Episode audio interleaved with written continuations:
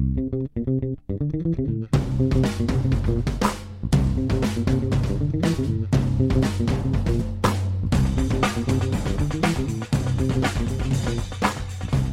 there, it's Gary Parrish. It's Friday, February 2nd, 2018. Welcome back to the Eye on College Basketball podcast. I got Matt Norlander here with me, and I want to start with something Norlander wrote earlier this week about Purdue and Arizona because it really is just crazy how their season started relative to where they're at right now. Purdue opened this season 4 and 2 with losses to Tennessee and Western Kentucky, and that landed the Boilermakers in the seventh place game of the battle for Atlantis. Meantime, Arizona opened at 3 and 2 with losses to NC State and SMU, which landed the Wildcats in the seventh place game of the battle for Atlantis. Then Purdue beat Arizona by 25 points in that seventh place game, and Purdue hasn't lost since, and Arizona has only lost once since. So Purdue is, I think this is right, 21 and 0 outside of the battle for Atlantis. Arizona is 19 and 1 outside of the battle for Atlantis, which means they're a combined 40 and 1 outside of the battle for Atlantis, which means the seventh place game of the battle for Atlantis,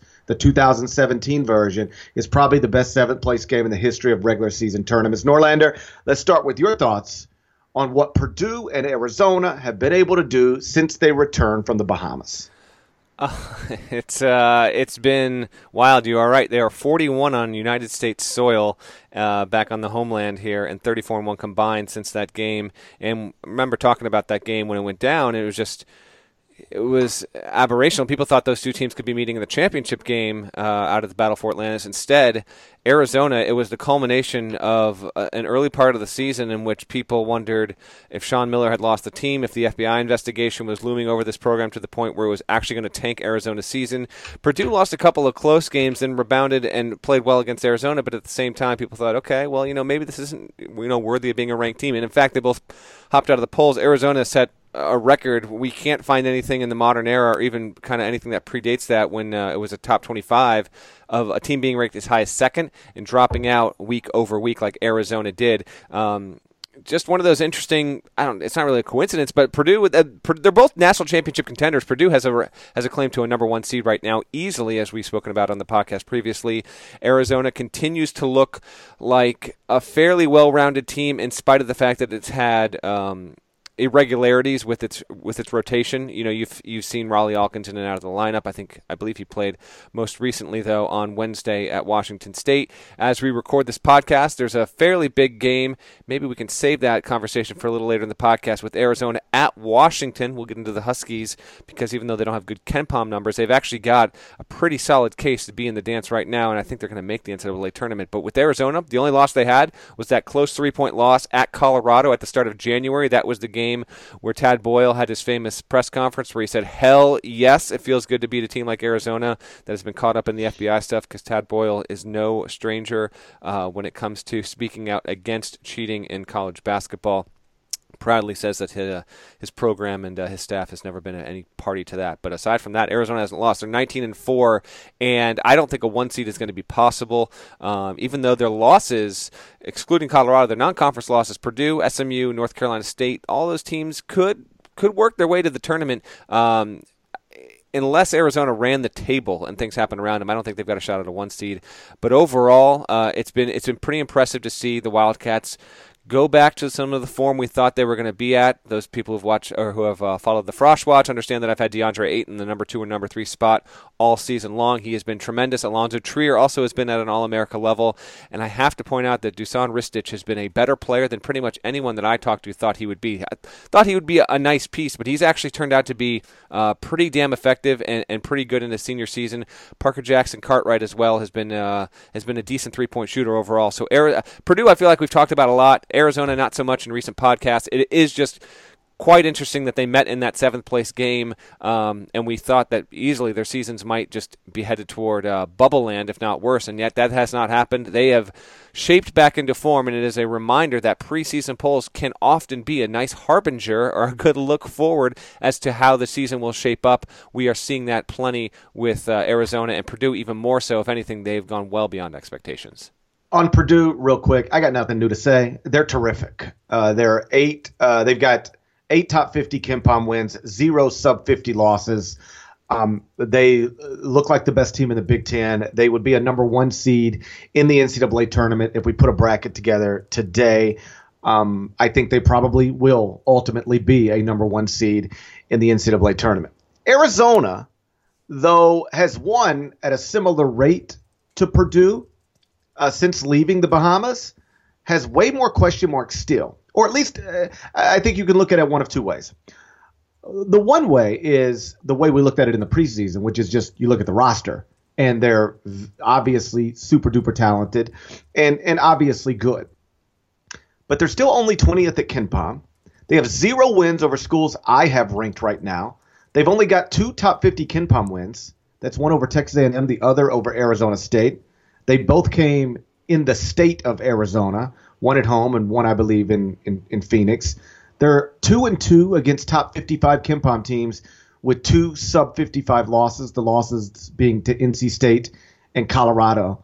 So the resume isn't great. So when you look at them, you see great pieces and perhaps a, a team that can be great, but the resume right now is not great at all. Like it's not a it's not a top 10 resume even if you think they are a top 10 team.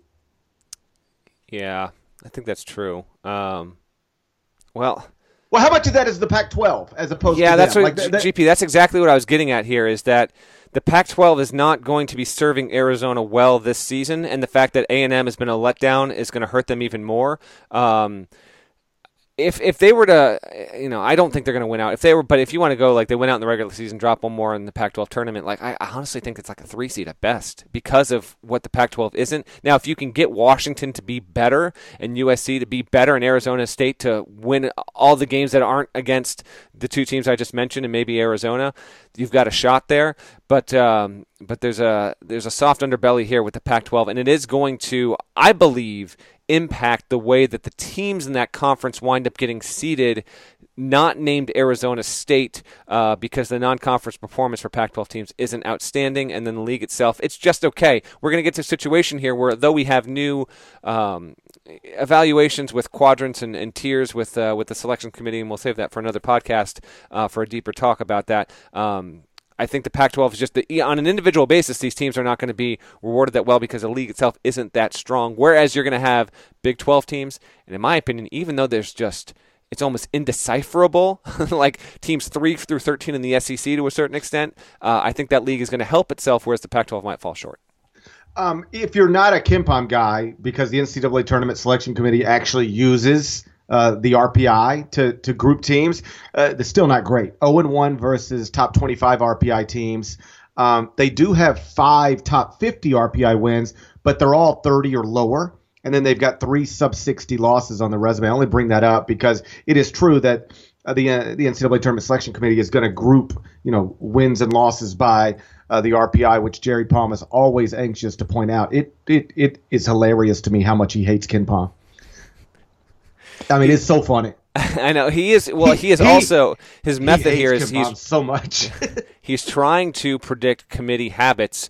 What's going to be interesting, Parrish, is that like the committee more and more is, is open to Sagarin, KPI, KenPom, all of that, and I believe that the committee's uh, habits are going to be evolving even more this season. So it's getting a little bit tougher, and we're going to have a change here next season, I believe, in uh, when the RPI is, is phased out and they're using some sort of composite metric that's taking into account many more metrics aside from that. So it's going to be, uh, I think, an intriguing year for bracketologists this year, and that's part of the fun. We like to see how they're projecting things and, and where they might be right and where they might be wrong. And then next year, I think it'll kind of be a free for all. Uh, it might be tougher to project uh, tournament teams, seeds at large, and snubs overall. It should be a, a fun time of transition here.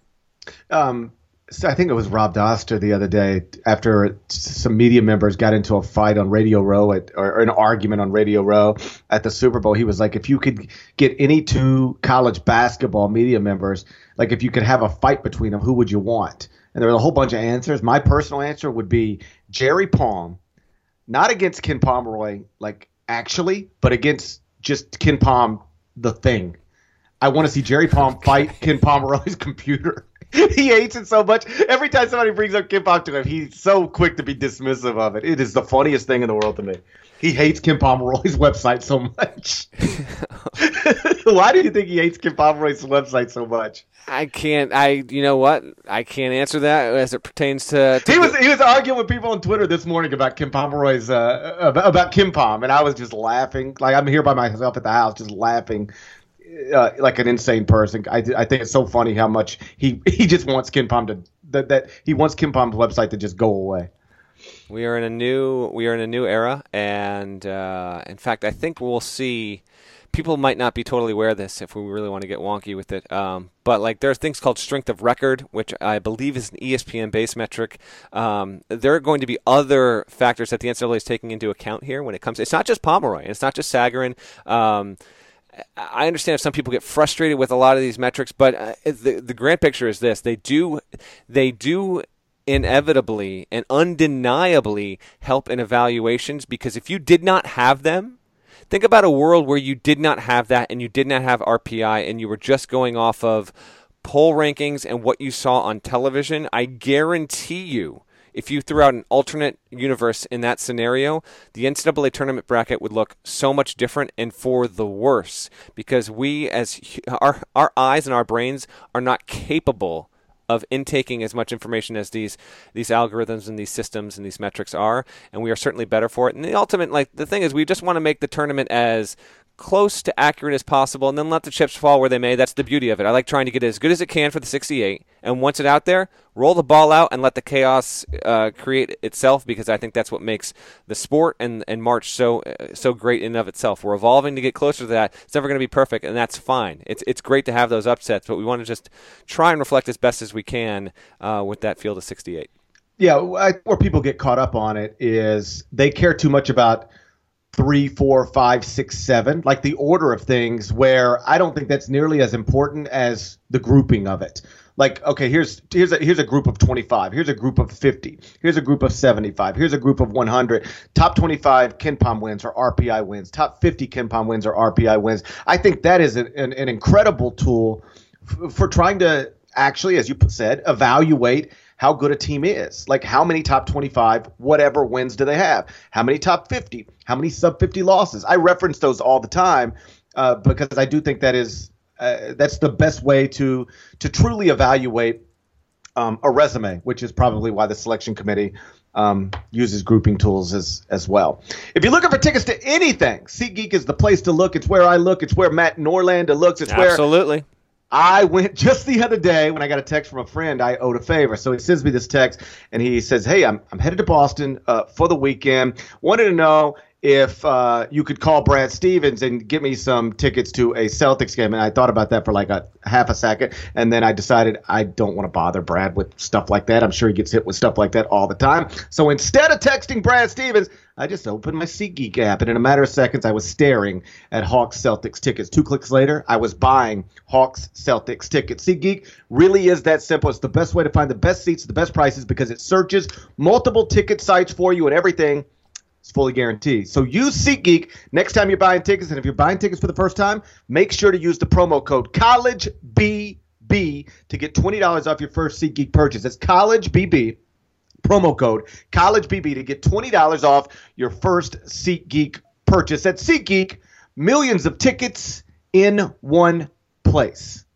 So my friend and colleague Jon Rothstein is pushing for Jalen Brunson to be National Player of the Year. We argued about this on television the other night. I ask you, Matt Norlander, as somebody who has a great appreciation for Jalen Brunson, but also Trae Young, is there even a case to be made for Jalen Brunson National Player of the Year over Trae Young? There is a case to be made, and the reason why there's a case to be made is even though Trae Young is definitively the pick right now, in my opinion, definitively, um, it's not without uh, he's not out of reach, I guess is the way I would say it. And if you're going to say he's not out of reach, well, then who's the most likely option B? It's got to be Brunson, in my opinion. Villanova, number one team in the polls, has looked really good. Their offense is fantastic. He runs that offense. He is a, a very smart, capable player who I think is going to go on to be a, a really solid pro. Right now, Brunson has been a better player and meant more to his team than I think anyone on Virginia singularly. The same for Purdue Still kind of the same for Duke, even though Bagley's been a stat monster. There have been plenty. Of, Gary Trent Jr. stepped up and had some big games, and uh, Wendell Carter's been very solid. Even Grayson Allen had that uh, that flair of a game against Michigan State. Um, speaking of Michigan State, you know Miles Bridges is not in that conversation right now. Devonte Graham has fallen short of being in that conversation. At Kansas, no one is really standing out. Singularly, in my opinion, Auburn's been good, but Mustapha Heron hasn't been that great. St. Mary's has Jock Landale, who's been solid but he is definitely not in that conversation whatsoever. Uh, Keenan Evans at Texas Tech has been a really improving player and had 38 earlier this week, including that game winner in overtime against Texas. That's awesome respectfully to Keenan Evans, he doesn't really have a shot at National Player of the Year. He's not on a on a marquee program. His numbers aren't quite good enough, and within his own league, Texas Tech might not even win the conference. It's going to be hard to overcome that. Uh, Trevon Bluiett might have an outside shot if Xavier's able to steal a game versus Villanova, but overall. I'm hitting on most of the guys there. Ayton or Trier might cancel each other out. Wichita State hasn't had Shamet be able to step up and do something, um, and no one on Kentucky is really uh, it really has a case right now overall. Anyway, um, so Brunson is the definitive option B, but right now Trae Young still leads the country in points and assists, and as long as that is the case, Oklahoma is tournament bound. As long as the bottom doesn't come out on Oklahoma and it's a five seed or better, you're going to have a player do something that's never ever been done in Division One college basketball. That is why Trae Young is going to win National Player of the Year. If his stats drop off, we'll have a different conversation, but nothing suggests he's going to slip there, and so that's why he's still got to be considered firmly ahead of Brunson. That's my position as well. Uh, Jalen Brunson is terrific. He's averaging 19.4 points, 4.9 assists, 3.2 rebounds, and just 1.5 turnovers in 30.9 minutes per game, shooting 56% from the field. 49% from three point range, 78% from the free throw line. His team's 21 and 1 and ranked number one in the country. That is absolutely National Player of the Year stuff in other years, but not not when Trae Young exists. Not when Trae Young is leading the country in scoring an assist and doing it for a top 15 uh, team. Uh, if you want to have a conversation about if you made Trae Young go away forever, who should be National Player of the Year? I'd probably start my list with, with Jalen Brunson. He should be a consensus first team All American right now. Um, but you just like you know sometimes everybody agrees on something because there's only one correct answer, and uh, I think National Player of the Year in college basketball in this season at this point. Um, there's only one correct answer. There's only one accurate answer, and it's uh, it's Trae Young from from Oklahoma. Like you said, if the stats fall off or the team goes in the tank, perhaps we can uh, reevaluate it. In fact, we definitely will reevaluate it. But uh, right now, it, it's Trae Young, and th- that's where the list stops. There's not even any other real candidates right now. He he should be everybody's vote. The way I do the Poll Attacks column on Monday, if we were if we if they tomorrow asked 65 AP voters to list their National Player of the Year, and it wasn't 65 Trae Youngs, like the the whoever didn't put Trae Young down would be the um the focus of of the column because it, anything other than Trae Young, uh, I think at this point is is probably nonsensical. Wichita State lost again Thursday night, 81-79 in overtime at Temple. So the Shockers are two and three in their past five games. They are on the season now, three and four against top 50 KenPom teams with one sub 55 uh, sub 55 loss. You concerned about them? A couple things. Uh, I told you this might happen off air, yep. and lo and behold, it did. Um, I did not see the first 70% of this game because I was helping my mother in law with piece of IKEA furniture. Where are you at on IKEA, just as a side note? Like, do you have any IKEA stuff in your house? Yes. We have an IKEA in Memphis. We do have IKEA stuff. I don't think we have IKEA furniture, but we have. My wife has been to IKEA and certainly ran my credit card at IKEA. Yeah. But but I've never personally been inside. I've never seen it. Oh, I it's, don't go. It's something. Like actually, yeah. when you walk in an IKEA, first of all, you can lose two hours like nothing, and it is brilliantly designed. We will get to Wichita State. It is brill- It is brilliantly designed in that you walk into these faux kitchens and living rooms and bedrooms, and you're like, "This is amazing. I want to. I want to sleep here tonight. I want to live here," and uh, the functionality of a lot of their stuff is very tempting. Um, it's just and then you it's fine i guess but i've just because we you know we got the house and i helped my mother-in-law with this thing i just i've been uh, involved in the in the assembly of IKEA furniture like six times in the past three months, and I'm about done with it. So I didn't know. I you're not exactly uh, manual uh, labor friendly. Uh, you famously said you wouldn't even know how to change a tire if you broke down on the side of the road. Dude, so I didn't know I if you would actually I ever put, put anything together from IKEA. No, never. I, I can't put together like stuff. We're we're at the point now when stuff needs to be assembled, even stuff for our children. Kelly doesn't even ask me. Like I will come home and like her brother will be here putting something together in our garage, or the neighbor will be here putting something together. Like I, I am totally. She doesn't even like. Last night I put together Hungry Hungry Hippos. I bought a new Hungry Hungry Hippos from Amazon. It came in achievement right there. Yeah, and I had to I had to like actually attach the hippos to, and it, it I, I will say it was easy, but like that is about the extent of me actually assembling something. Like if you need me to put together a hungry hungry hippos, I can do that. But like put together a grill or like um, yeah, a, a tele uh, like a television stand or anything anything you would buy at IKEA that no no no chance. Like no chance whatsoever. And so um um, I, I, don't know that we have IKEA furniture, but I I know we have things from IKEA because I know Kelly and the kids have been there before. But honestly, anything new anything within the past two or three years that's been built in the Memphis area, the, the, outside of a restaurant, I have not. There's a there's a brand new elaborate outlet mall, you know, like that I drive by literally every day, going back and forth to my radio studio. Never been there. It's been here for three years, four years. I've never been there.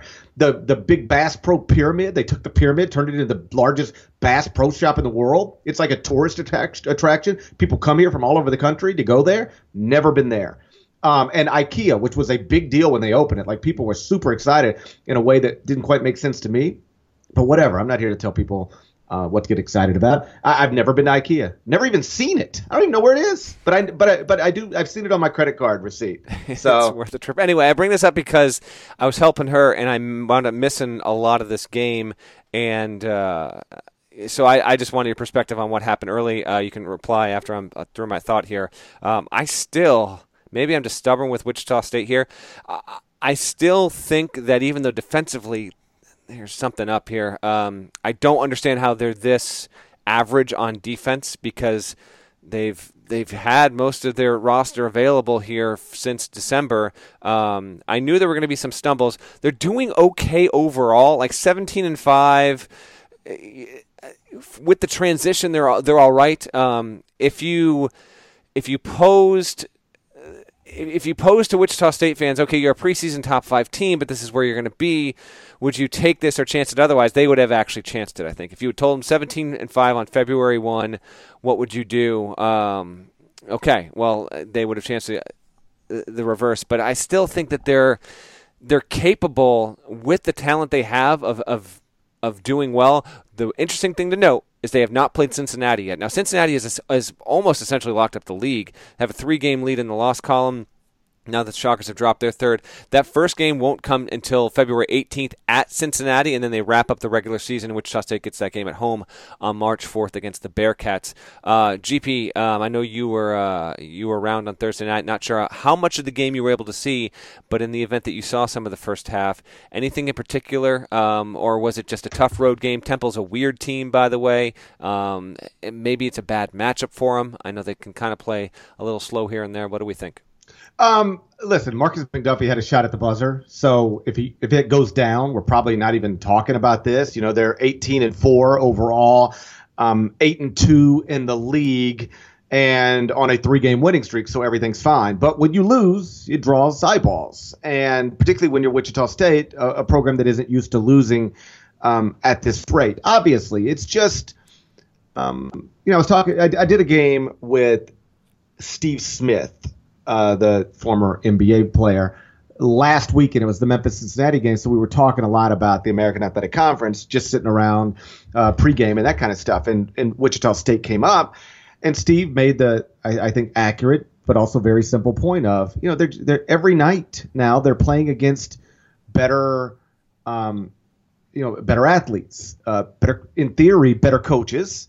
Um, and, and so like that, it, it takes a toll on you. Like used to, you would um, if you're Wichita State playing in the Missouri Valley on off nights you'd still get by usually. Um, but on off nights, when you step up in leagues, it, you you can get caught, and that seems to be what what happened last night. To your point about Temple, yeah, weird team because they've got wins over Auburn and Clemson, and now Wichita State, but they've lost to LaSalle and GW, Tulane. There it is, Tulane. Tulane. they lost to Memphis. Like like that that might not sound bad on the surface, but Memphis loss. is yeah. yeah a home loss to a Memphis team that's ranked 154th at KenPom with zero top 150 recruits. Like that's that's that's not good. Um, but it does suggest that Temple is is you know the, the wins over Auburn and Clemson suggest that they are good enough to beat you if you don't if you don't play well, and they actually do. But then they're also like lousy enough to b- lose to, to basically anybody. And so if you're trying to rationalize things, if you're Wichita State, you say, hey, they beat, you know, they, they beat Clemson and Auburn too.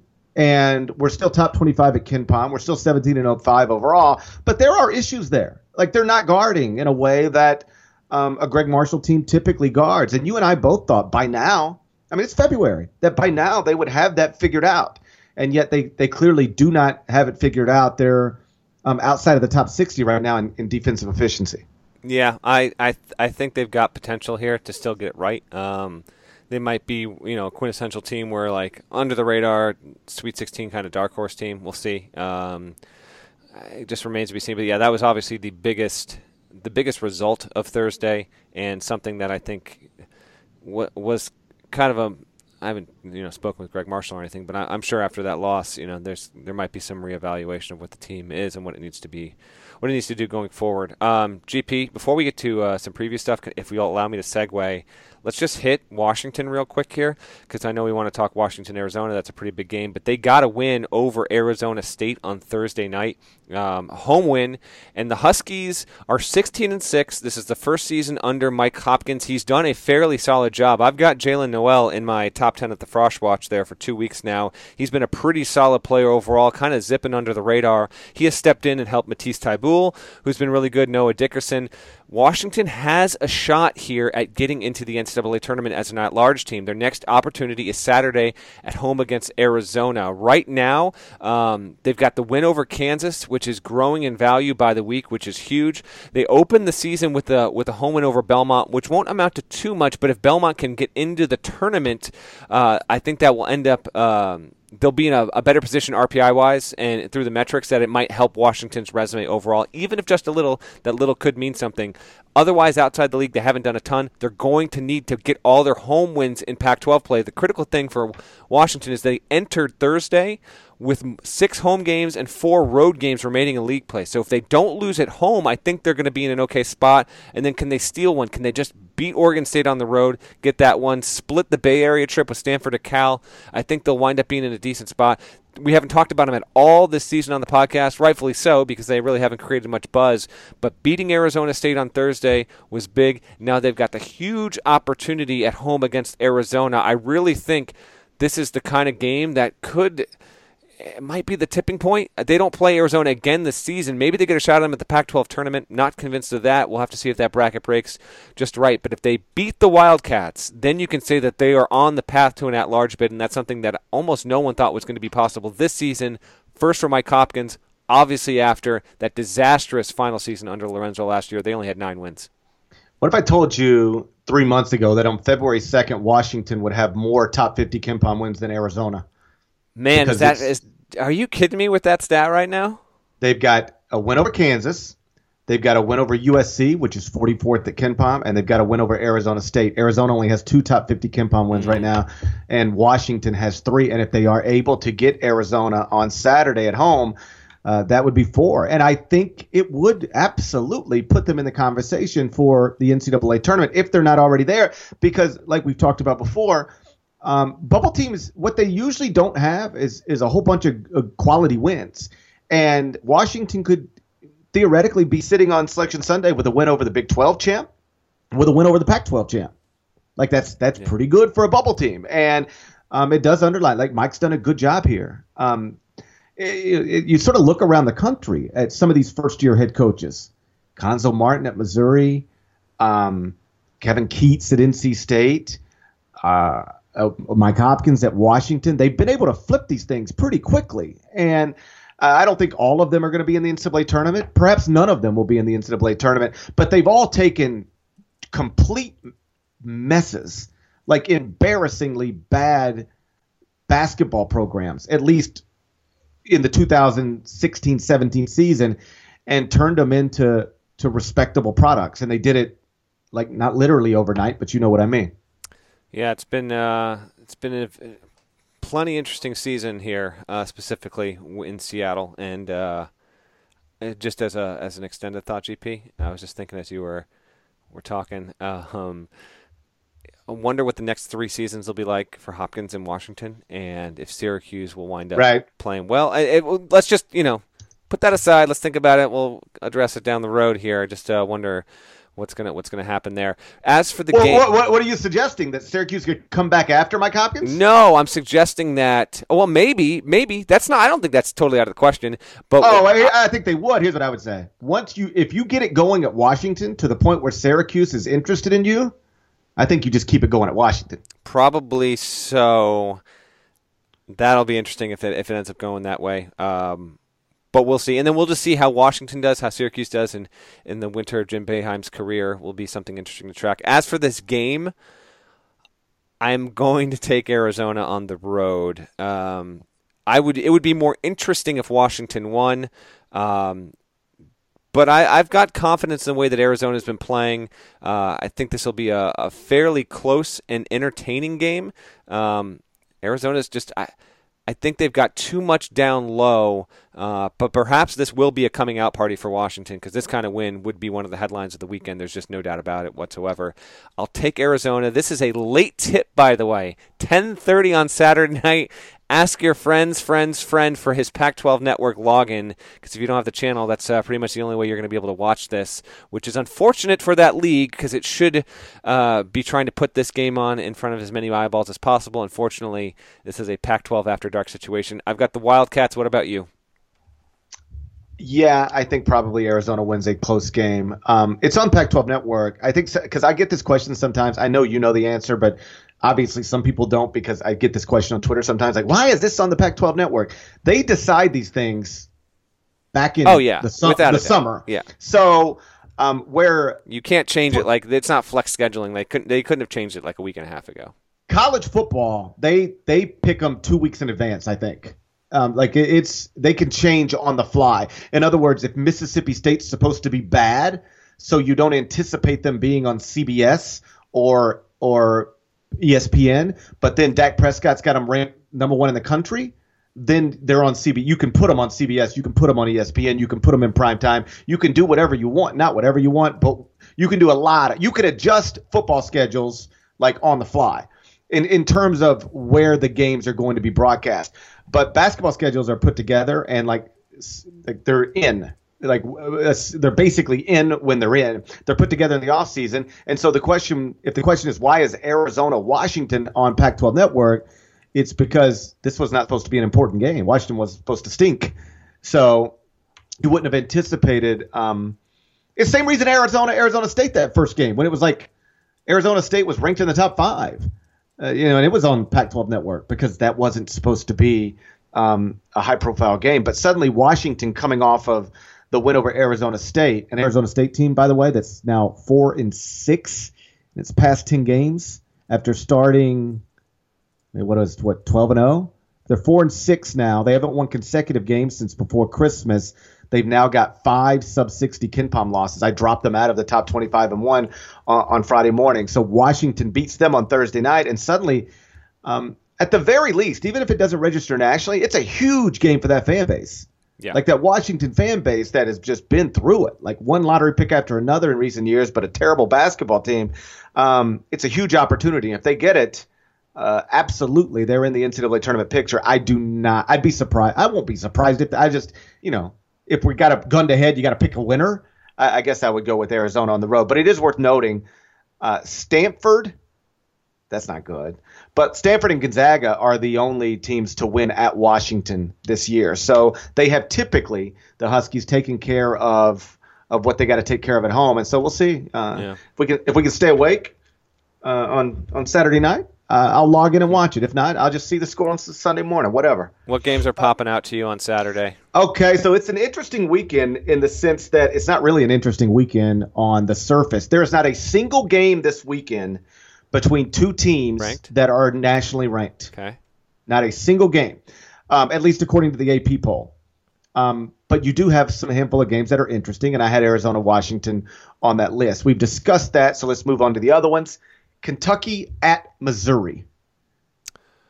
That is a two o'clock tip on CBS. It's the network of stars. It's America's most watched network. That's right. Um, I have no idea who's going to win this game.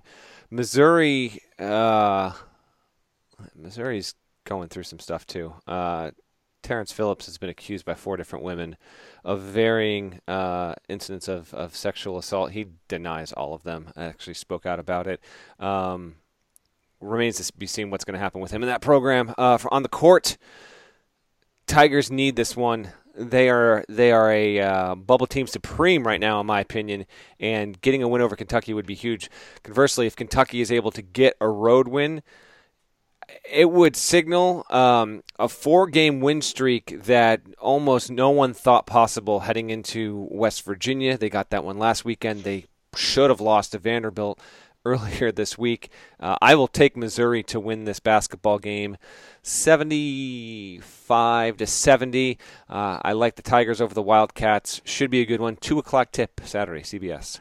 Yeah, I'll take Missouri as well, and I would hit you with the straight up, but I don't even think it's going to be an upset. I think Missouri will probably be favored at tip off or as soon as that line is posted. So. Um, despite what Kentucky did at West Virginia last weekend, and by the way, West Virginia can't beat anybody now. Um, they, mm-hmm. since we last recorded, lost again. This time at Iowa State by 16 points. So that West Virginia team's now lost five of their past six games, and against Iowa State, they only forced eight turnovers. Like if you don't, it's if you're, bizarre. if you're, it's bizarre. Like what has happened to this team. So my point is, when Kentucky goes and wins at West Virginia it's like, oh wow, it was super impressive, and it's still impressive regardless of the details. But West Virginia is like everybody beats West Virginia now, so how impressive was that? And then you back it with a miracle win over Vanderbilt. Like I don't know that Kentucky's equipped to go win at Missouri. I mean, they can certainly do it, but again, I'll just say, like I said with Arizona, Washington, tell you know, gun to head, you got to pick a winner. I would feel more comfortable taking Missouri at home than I would uh, then I would be taking Kentucky at Missouri. So I'll go Missouri to win that game, but I do think it'll be close. West Virginia, we just talked about, they're hosting Kansas State. Kansas State is a team that it's a quality team, but you know they they they need some some relevant wins to to put on their resume. Um, and nobody, I don't think, in the country, at least among relevant teams, is more um, in need of a just a, a win to try to get things back on the right path right now than than West Virginia. So that's a that's a pretty interesting game. Again, Kansas, Kansas State is sitting here at five and four in the Big 12, 16 and six uh, overall. But um, you know how many great wins are on their resume? They've got the Oklahoma win. They've got a TCU win. Depending on what you th- think of Baylor, they got a Baylor win, but that's about it. Looks like you almost got tripped up by a cough there, bud. No cough button on the podcast. This ain't your radio I, show here. I was about to try to hit the mute button, but I recognized I was. Uh, I, it would it'd probably sound weird, so I just tried to tough it out. I've got I've got West Virginia at home. I'm gonna just I'm going to put my faith in West Virginia having a snapback game finally in a huge dominating fashion. I'll take West Virginia by double digits. That's a four o'clock tip on Saturday. Um, I don't think it's going to be all that interesting there. Um, Virginia plays at Syracuse. Maybe a trap game. Just keep your eye on it. That's a four o'clock tip. Nothing we need to get too into in depth with, but maybe that winds up being an upset we wind up talking about on the next podcast. Maybe, maybe not. Uh, before you continue with other games, I think you're going to bring up. I will mention USC at UCLA. Uh, it's a game where it's a six o'clock tip on Saturday. Both teams kind of need the win to strengthen their resume. One team's not going to get it. Um, USC on the road there. I, I, will take UCLA to win that game at home. But what else? There's there's definitely two games we haven't touched on yet that I think are worth getting to. I presume you're going to at least mention one of them on Saturday. Well, um, on USC, real quick. Okay. You know, after they lose to Stanford at Stanford, they were 11 and six overall, and two and two in the Pac-12. And since then, they have won six games in a row. Now, there's not a great win in there, uh, but that's a little bit like what we talked about with Arizona. Like I'm banging on Arizona because they don't have top 50 KenPom wins, but then it's like, yo, if like if I'm Sean Miller, I'm saying, where do you want me to get them?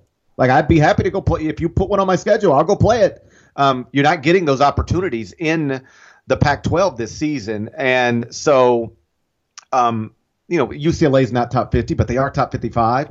This is an opportunity for for USC to not only win a seventh consecutive game, but to add a quality win, like a win at UCLA. Um, that's a quality win, uh, you know, for the NCAA tournament selection committee's purposes. And then the following week, they go at Arizona State, at Arizona.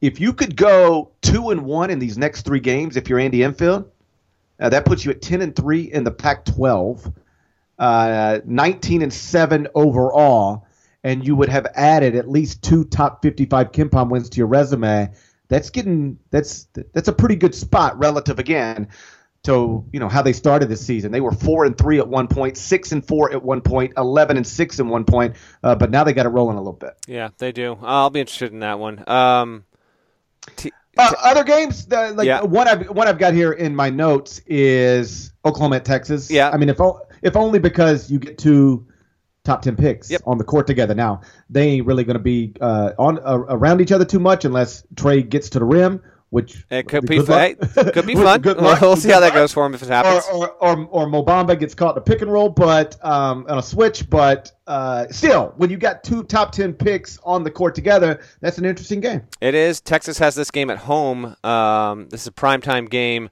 on Saturday. Uh, really a situation where Texas would would serve itself very well if it can get this win on its home floor. Uh, it's a 6:15 tip uh, Eastern. I, oh man, this is this is a tough call here because Texas. I just brought up their resume. They've got the fourth ranked defense uh, per 100 possessions, adjusted efficiency margin at KenPom. Right now, four and five in the league, um, 14 and eight overall man, this would really serve them well if they were able to get this. It's better for the Big 12. Like, actually, there are two games. It's better for the Big 12 if Texas wins this game, and then if TCU also on its home floor against Texas Tech, if it's able to win that game, TCU uh, four and five as well in the Big 12 just to get that win. Texas Tech can afford to lose that game and really not have too much damage to its resume. So for the league, it would be better if the Horned Frogs and the Longhorns both got their wins. I will take I'll take TCU, and then I'm going to take Oklahoma. Let me do over under Trae Young here for you. He's coming off 44. Um, I'm going to drop this though. All right, Texas is fourth ranked defense. I'm going to drop it down to 28 and a half points really tempt you. I'll say uh, I'm going to tempt you all around here, actually. Mm. Uh, 28 and a half points, uh, eight and a half assists, and we got to go turnovers. And number four defense, we'll say six and a half turnovers. 28.5, 8.5, 6.5. Where are we going? Over in points, under an assist, over in turnovers. I'm going to go under points, under assists, under turnovers all around. Mm. I think this is going to be a game Oklahoma not only wins, Trae plays well. I'm going to say like 26 points, 8 assists, 5 turnovers, and just a, a, a big step up game from everyone else around him. Close game. Oklahoma barely wins, but they get it thanks in large part uh, over the final few minutes from uh, from his supporting cast. Brady Manek's been awesome this year. I would say that um, it's worth pointing out Oklahoma hasn't won a road game since December 30th. You know, they've lost at West Virginia, they've lost at Kansas State, they've lost at Oklahoma State, they've lost at Alabama. So you're asking them to do something um, they haven't done in a while, which is a little surprising given that early in the season they had a road win at Wichita State and a road win uh, at TCU. Uh, but lately, for whatever reason, they have not been able to get things done on the road. So I'll take Texas actually in a in a close game. Um, but I disagree with you that I understand your point you're making about the Big 12 would benefit from uh, from Texas winning this game. I agree. I, I think you're absolutely right that it would be better for TCU to beat Texas Tech because there's nothing like with all due respect to Texas Tech, it just doesn't register nationally. And I, you're talking to somebody who's got them in the top ten right now, um, but it's like it's an awesome story and Keenan Evans has been terrific, but like it's not it's not it's not Oklahoma Trae Young type of story. Mm-hmm. My my point being, Texas Tech can afford to take a loss in whatever. Um, it doesn't it doesn't hurt the resume at, at all.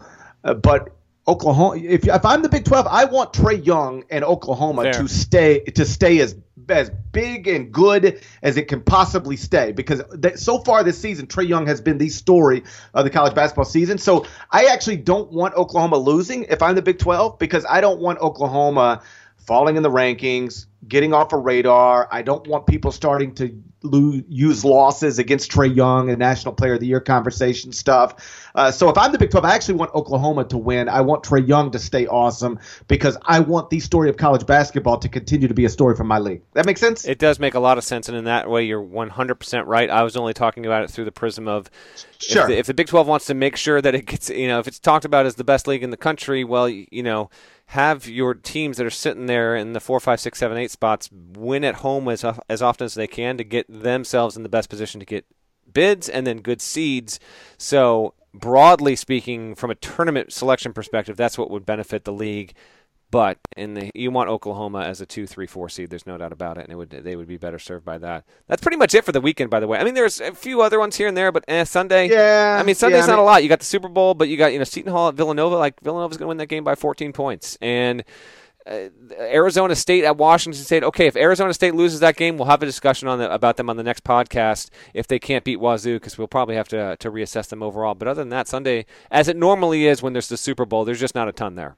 Right. I would say the only other game that will get some attention, and probably not for what happens on the court, but for what happens in the media room afterward. Yes. Michigan State is at Indiana on Saturday night. I know you wrote about this earlier in the week when Tom Izzo, for the I think third time in six days, basically said, "I'm not going to talk about Travis Walton. I'm not going to talk about Keith Appling. I'm not going to uh, talk about Adreian Payne."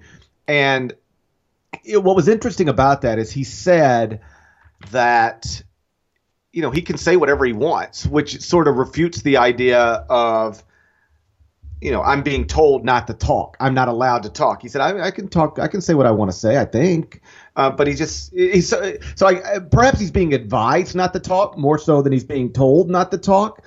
But either way, I mean these questions aren't going to go away, are they? You would expect that Saturday night somebody's going to be there to ask him these same questions and make him squirm again, right? Yeah, that's a that's a relatively late tip on Saturday, eight fifteen, which means Izzo won't get to the dais probably until about 10:30, 10:40 or so Eastern time. Um, presume they're they're still going to come as they should still continue to come with Izzo. Listen, it it is an interesting uh, decision to take. If not, it's not totally surprising here.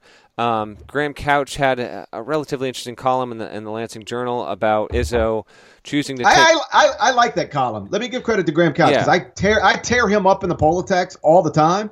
Um, I, I, I, I guess I would say this. I think he's terrible at ranking basketball teams. I, I, think he's a very good columnist. Like I thought that column he wrote midweek on Michigan State was very good. It yeah, it, it put into perspective why Izzo would be doing what he's doing from his position, and and really you know putting his foot down as it pertains to ESPN and the way that it framed the story. I would refute some of what Graham wrote just because eh, you cannot be too transparent or, or, too cautious and, and, and show too much um, affection and consideration for any potential survivors and victims in situations like this. And at this point, we simply haven't gotten that from Izzo. And as I wrote, if he does, if he feels that a lot of what's happened, what what was written in the ESPN report is wrong, well, he has not said that yet either. And even if he's being advised not to, he has not even spoken in broad terms. The only thing he's really said is, "I'm going to have nothing but." Complete support for the survivors. I'm keeping them in my mind. I'm thinking about them every day. I want my team to help the healing process in whatever way they think is right. And by the way, the time has not even yet come for that, which to me indicates that there are still. Uh, if not legal, bureaucratic proceedings that have to take place. Um, I'm sure the people at Michigan State are extremely frustrated right now at the way um, this story is being written about. But all I can say to that is Izzo has a few different avenues that he can go about addressing this without infringing upon what some spooked uh, people in that athletic department or, or legal counsel might be talking to him about. He's still choosing not to do it, and so you're going to have to take the hits. If that's the route you're going to take, that's fine. By all means, do that. You're just going to keep delaying this, and you're going to keep getting these kinds of questions. Says he's going to speak about it. Won't even offer up a timeline on when that's going to be.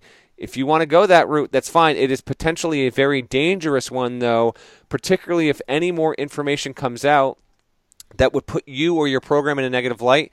What you have chosen to do here would only inflame the process. And so this is a little bit of a risk, but at the same time, I understand why Izzo is choosing to do what he has done here. And I do take him at his word. I do believe him, even though I've been critical of Izzo. I want to state here that I do believe him when he said, uh, you know, I have been completely forthcoming in every investigation and will continue to do so. I believe that to be the case, but it doesn't absolve some issues that are still lingering there with him. And so, yes, on Saturday. We will get, I would think, more questions from local Indiana media, if not, you know, national media there as well. ESPN has sent a reporter to every single one of his press conferences. We await to see what comes next. It could be more of the same, and if it's more of the same, then we still wait to see. Well, when are you going to be able to tell us more? Izzo refuses to bring any sort of light on that. On some level, it reminds me of a time a college coach was caught having a an affair with a student, and he had to resign. And at a press conference where he announced his resignation, you know, he was obviously getting asked a whole bunch of questions about this young woman, about the circumstances, so on and so forth. And he said, I, I, now's not the time to talk about this, but I will talk about it at some point. There's another side to the story, and I will explain that side, you know, at, at, a, at a more appropriate time. And to this day, I mean, that was probably almost 20 years ago. And to this day, I don't believe he's ever talked about it publicly. Uh, my point being, um, just put it off, put it off, put it off. Eventually, people stop asking. That that might be a strategy here. Like eventually, people will know I'm not going to talk about it. They'll stop asking. We'll just get back to coaching basketball. Um, but I don't think that's the case here because though the circumstances, situations that Tom is having to deal with have literally nothing to do with Larry Nassar, because of the Larry Nassar story, this is um, this is big big national news in 2018 in a way that it wasn't 2007 like everything that we're talking about now was also true in 2017 16 15 14 13 didn't like i don't want to say nobody cared but uh, you know outside the lines wasn't there sending a reporter every press conference. Here we are now and the reason is because of of the larry nassar story. And honestly that is the frustration i think that graham touched on in his column and that many michigan state fans have said like yo you're trying to group Tom Izzo and our football coach. You're trying to loop them into a story uh, about that's actually about Larry Nassar and what we deem is is unfair. And I, I, I can actually see that that point of view. Um, I can, but, but I want to. I feel pushed to uh, include a very important detail here. Outside the Lines was trying to report on this stuff for years, and Michigan State was over the top in uh, blacking out any sort of uh, details in, in public records. And so ESPN sued Michigan State, which then lost, I believe, three times in court when it came to this. So the a lot of this is is because of the fact that Michigan State was not forthcoming with information, thought it could win in court, and did not over and over. This story could have been talked about two and a half years ago, and it is somewhat coincidental and perhaps karmic that we are even talking about it now as it ties in with Nassar because this is only when the information was finally fully revealed and the investigative reporting could be completed. So I understand that Michigan State fans are frustrated by that and think it's some sort of coup against their university. Hey, if your university had simply followed federal law and procedures and protocol in 2014, then we would have dealt with this years ago. But instead, it used stall tactics, kept losing in court, and that's why it dovetailed like this my, my larger point is that if, if this story would have come out two years ago, it would not be nearly as big as it is right now. The the fact that it it it, it comes out in the time frame of Larry Nassar makes it a bigger story than it otherwise would be. And not that it shouldn't be a big story. I'm not suggesting that at all, but it is undeniably a bigger story because it does like it because we've been talking about Larry Nassar for the past few weeks. Um, for instance, and I didn't see this with my own eyes, but I did read it in Graham's co- uh, column. He said ESPN at one point had a a background like screen or like whatever on, and it was Larry Nassar, Tom Izzo, and uh, Dantonio, and the, which is unfair. Mark, Mark Dantonio, which yeah, I, like that. If if that frustrates Michigan State fans, you are putting our two most prominent coaches on a screen in equal size as Larry Nassar. Just the visual, what that implies. Um, that's unfair. I understand why Michigan State fans might think that's unfair. Either way, um, for whatever reason, let's just agree on that. This is not going to go away. This is not going to be something people stop asking questions for uh, about. And so, if I were Tom, and he hasn't asked my advice on this, but if I ever were Tom, I, I think what I would do, and I'm not even suggesting it should be me. I would obviously love for it to be me, but I would sit down with somebody you've got a good relationship with. I would have a camera rolling. We would do a sit down interview, no holds barred. Ask whatever you want to ask, and then be done with it you know, for better or worse. That way, at least it stops happening in press conferences. And if somebody shows up at a press conference wants to ask a question about it, you can you can actually and honestly say, "I've already discussed that. I'm not going to discuss it again." You can um, my quotes from that interview I did. Um, that, that you know I, I stand by those and and eventually then those questions do stop but he obviously hasn't gone that path yet for whatever reason yeah we'll see what happens saturday night and then go from there and uh We'll see uh, either Sunday or Monday. Well, I guess we'll take schedule dependent here on our weekends for our next podcast. Shouts to Devin Downey. Shouts to Chester, South Carolina. Shouts to Terry M.F. and Teagle. Please go subscribe to the Eye on College Basketball Podcast. Rate it favorably, five stars. Nice comments. That's all we ask. And um, we will talk to you again very shortly, I would assume, uh, on Sunday. Till, till then, take care.